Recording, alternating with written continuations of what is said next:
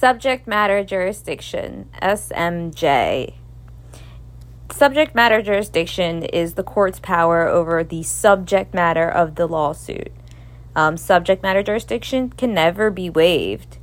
And to get subject matter jurisdiction, you need to have either a federal question, something arising under the uh, issue that arises under federal law con- or the Constitution, or you need to have diversity jurisdiction. So you need to have um, a plaintiff and a defendant who are from different states and who a plaintiff is claiming a good faith, um, well pleaded complaint for a for relief of sev- of of excess of $75,000. So it's got to be like $75,000 and 1 cent.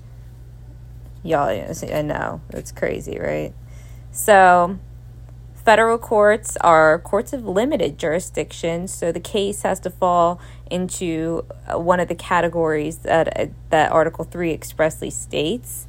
Um, so, in federal court, Subject matter jurisdiction can be based on, like I said, a federal question, which needs to be properly pleaded in the complaint, or diversity of citizenship. And there can be complete diversity, where I said there's no plaintiff and no defendant from the same state, or you can have minimal diversity, where maybe you have like um, two defendants and the plaint and a couple and the plaintiff from the same state. That would be like you know, clearly it's not complete, but um, yeah. So,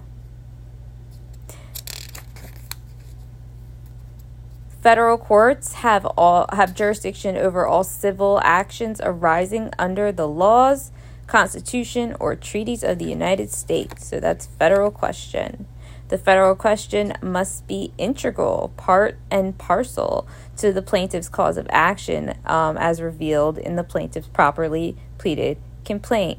So basically, what in a properly pleaded complaint, they're at saying what one would naturally and appropriately plead in a complaint, like the well pleaded complaint rule, like what happened, the name, like you know, descriptions and shit. So here's a little jurisdiction. Well, I'll save that for later, and I'll add that in. Diversity jurisdiction. So, to get diversity, the plaintiff has to show complete diversity and satisfy the amount in controversy. So, complete diversity, as I said, no citizen, um, no plaintiff is a citizen of the same state of any defendant.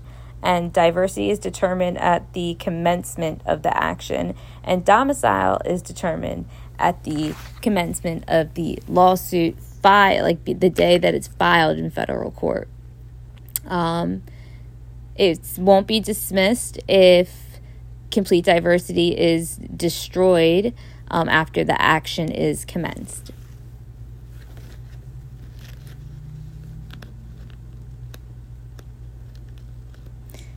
Um, now, supplemental jurisdiction is, you know, the one common nucleus of operative facts, anchor claim, um, I don't have in front of me right now a black letter law definition for you, so I'm not going to um, discuss really much of it. But just, um, I really like the way that the bar prep lady explained it. She was just like, it anchors on, well, to the plaintiff's claim um, if it arises under the same, you know, common nucleus of operative facts. Like, Okay, well, hope that helped um, break down just what subject matter jurisdiction requires regarding federal question and diversity in the most basic way possible.